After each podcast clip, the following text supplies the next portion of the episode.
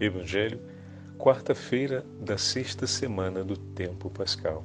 O Senhor esteja convosco, Ele está no meio de nós. Proclamação do Evangelho de Jesus Cristo segundo São João. Glória a vós, Senhor.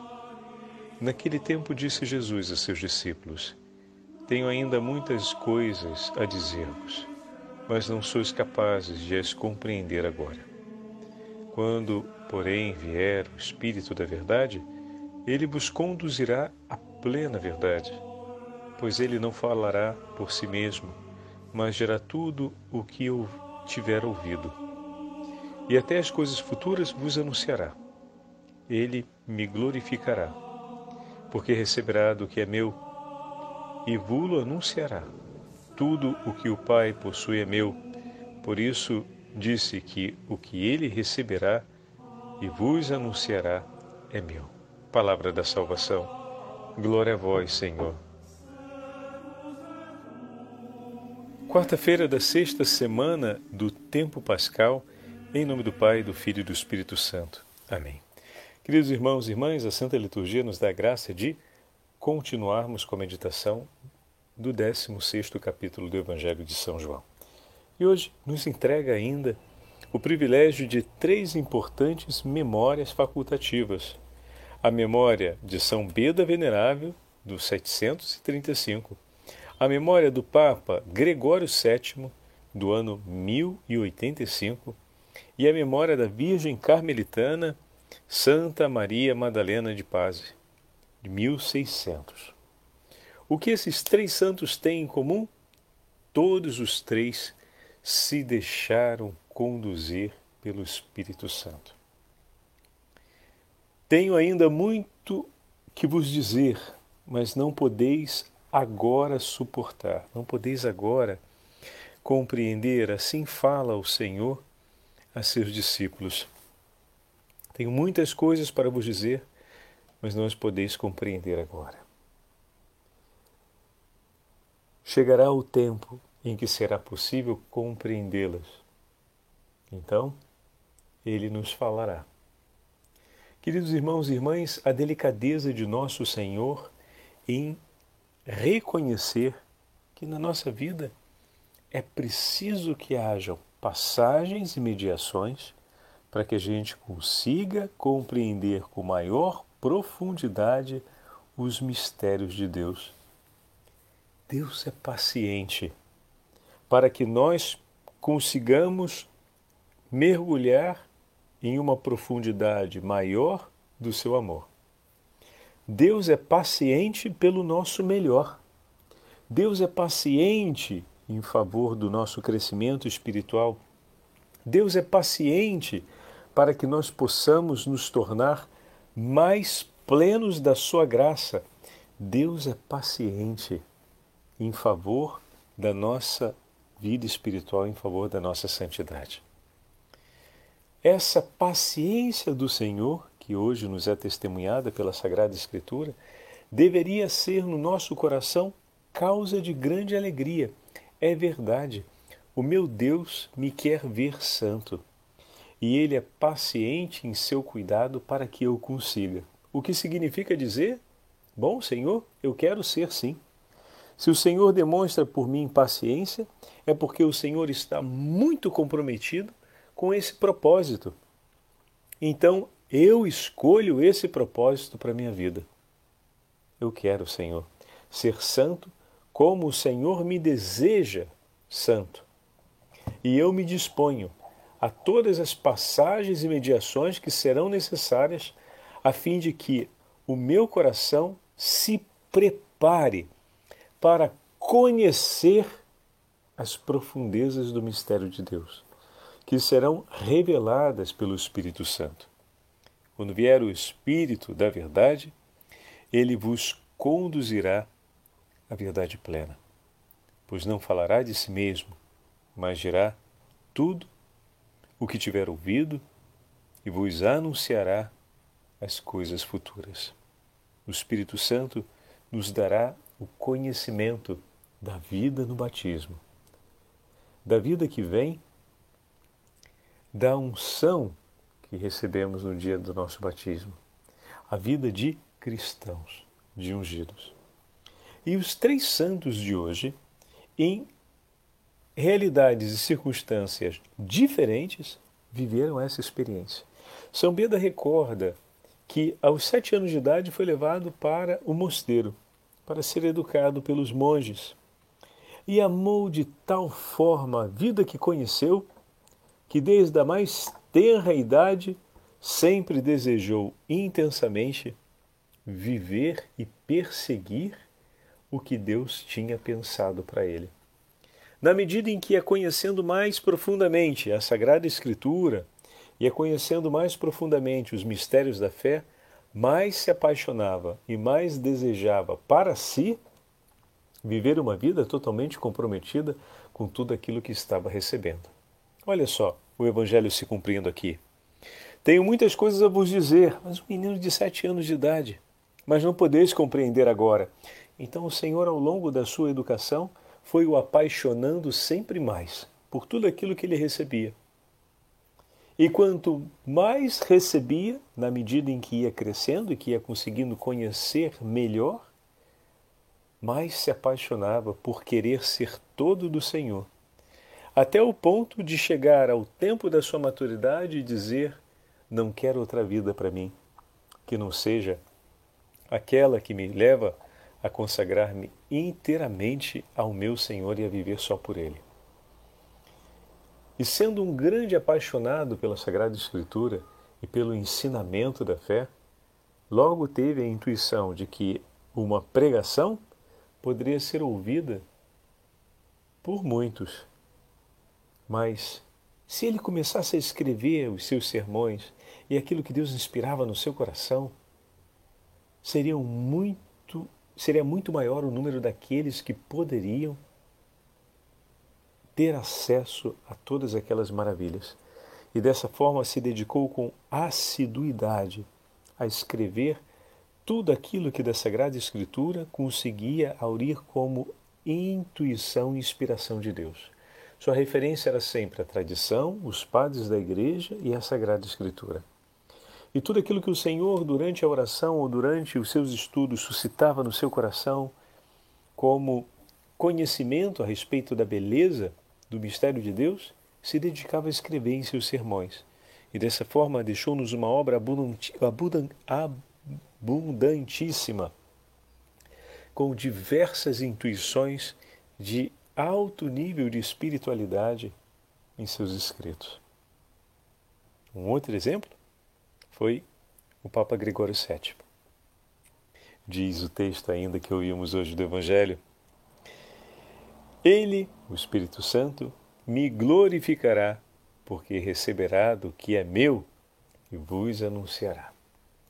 Eis que a igreja vive, vivia um tempo de tanta decadência no que diz respeito aos cuidados com os costumes, aos cuidados com a vida eclesiástica.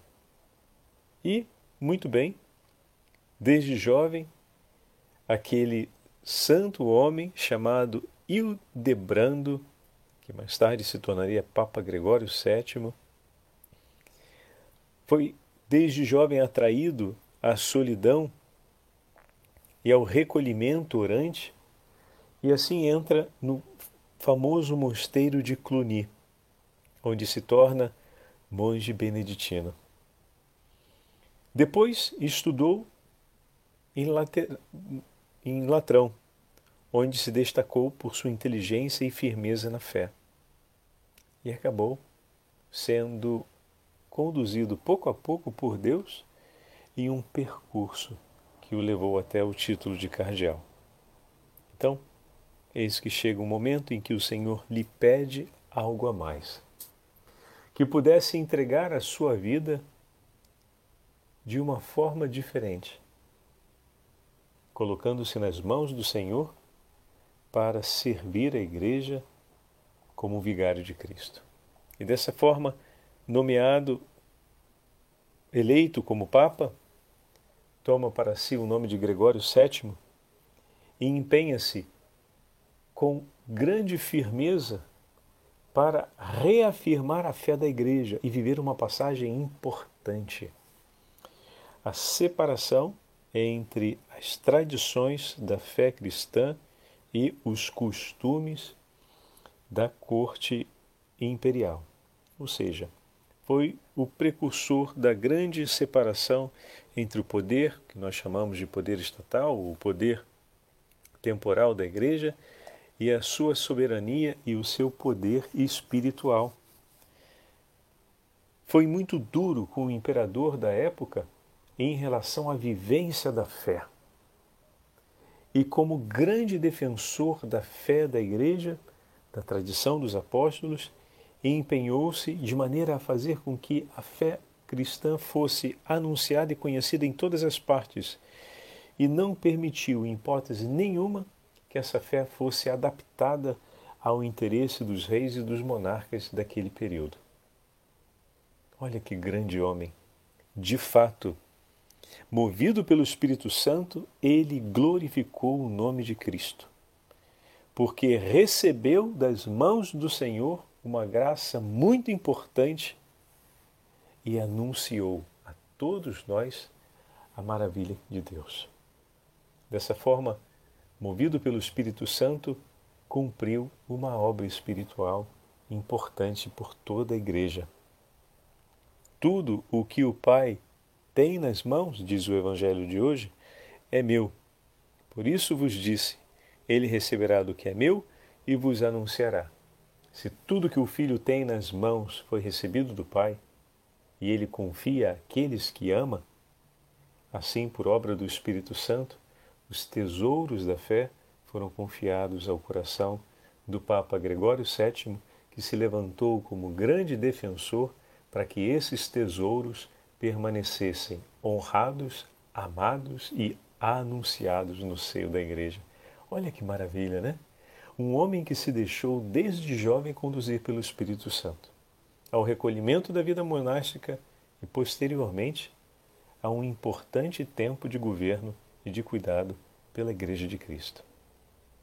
Também hoje temos a memória de Santa Maria Madalena de Pazzi. Esse foi o nome escolhido por ela, que se chamava Catarina, com o nome de batismo, por ocasião da sua consagração perpétua. E no mosteiro de Santa Maria dos Anjos, em Florença, ela recebeu o hábito da vida carmelitana e assim consagrou sua vida em amor a Cristo. A característica de Santa Maria Madalena de Passe é que trazia consigo inúmeros dons e habilidades que o Senhor lhe concedeu. Era uma mulher muito virtuosa e muito cheia de prodígios pessoais. Então, tinha habilidade administrativa, tinha habilidade com os cuidados da casa, além de várias outras habilidades menores artísticas.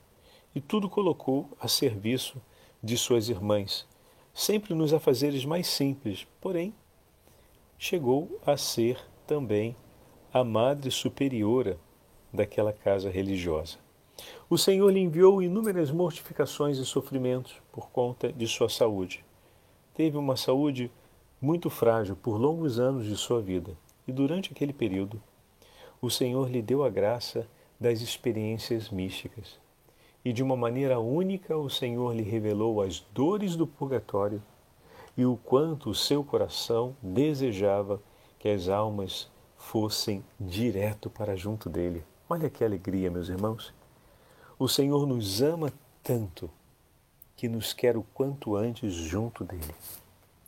O tesouro de sabermos que o Senhor quer que se cumpra toda a sua misericórdia nesse tempo de modo que o último dia nessa vida seja o primeiro dia também no reino dos céus.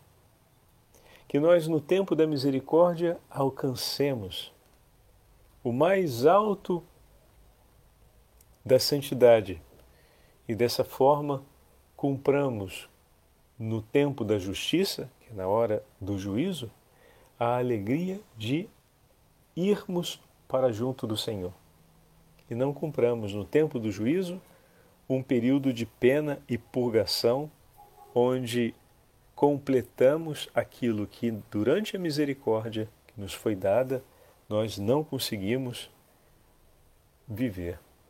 ou seja, o Senhor vem em nosso favor e em nosso socorro para que possamos ter a vida plena no Espírito Santo.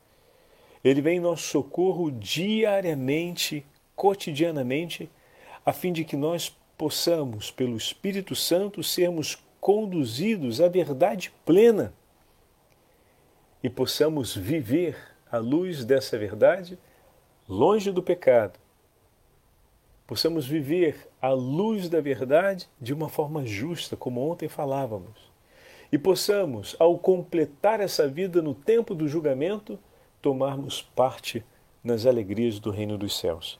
Que pela intercessão desses três santos, o Senhor nos conceda essa graça de também perseverarmos na vida no Espírito Santo para com Ele participarmos das alegrias no reino dos céus. O Senhor esteja convosco, Ele está no meio de nós. Pela intercessão de Santa Maria Madalena de Pazzi, pela intercessão de São Gregório VII e pela intercessão de São Beda Venerável e pela intercessão da Beatíssima Virgem Maria, auxílio dos cristãos, Abençoe-vos o Deus Todo-Poderoso, Pai, Filho e Espírito Santo. Amém.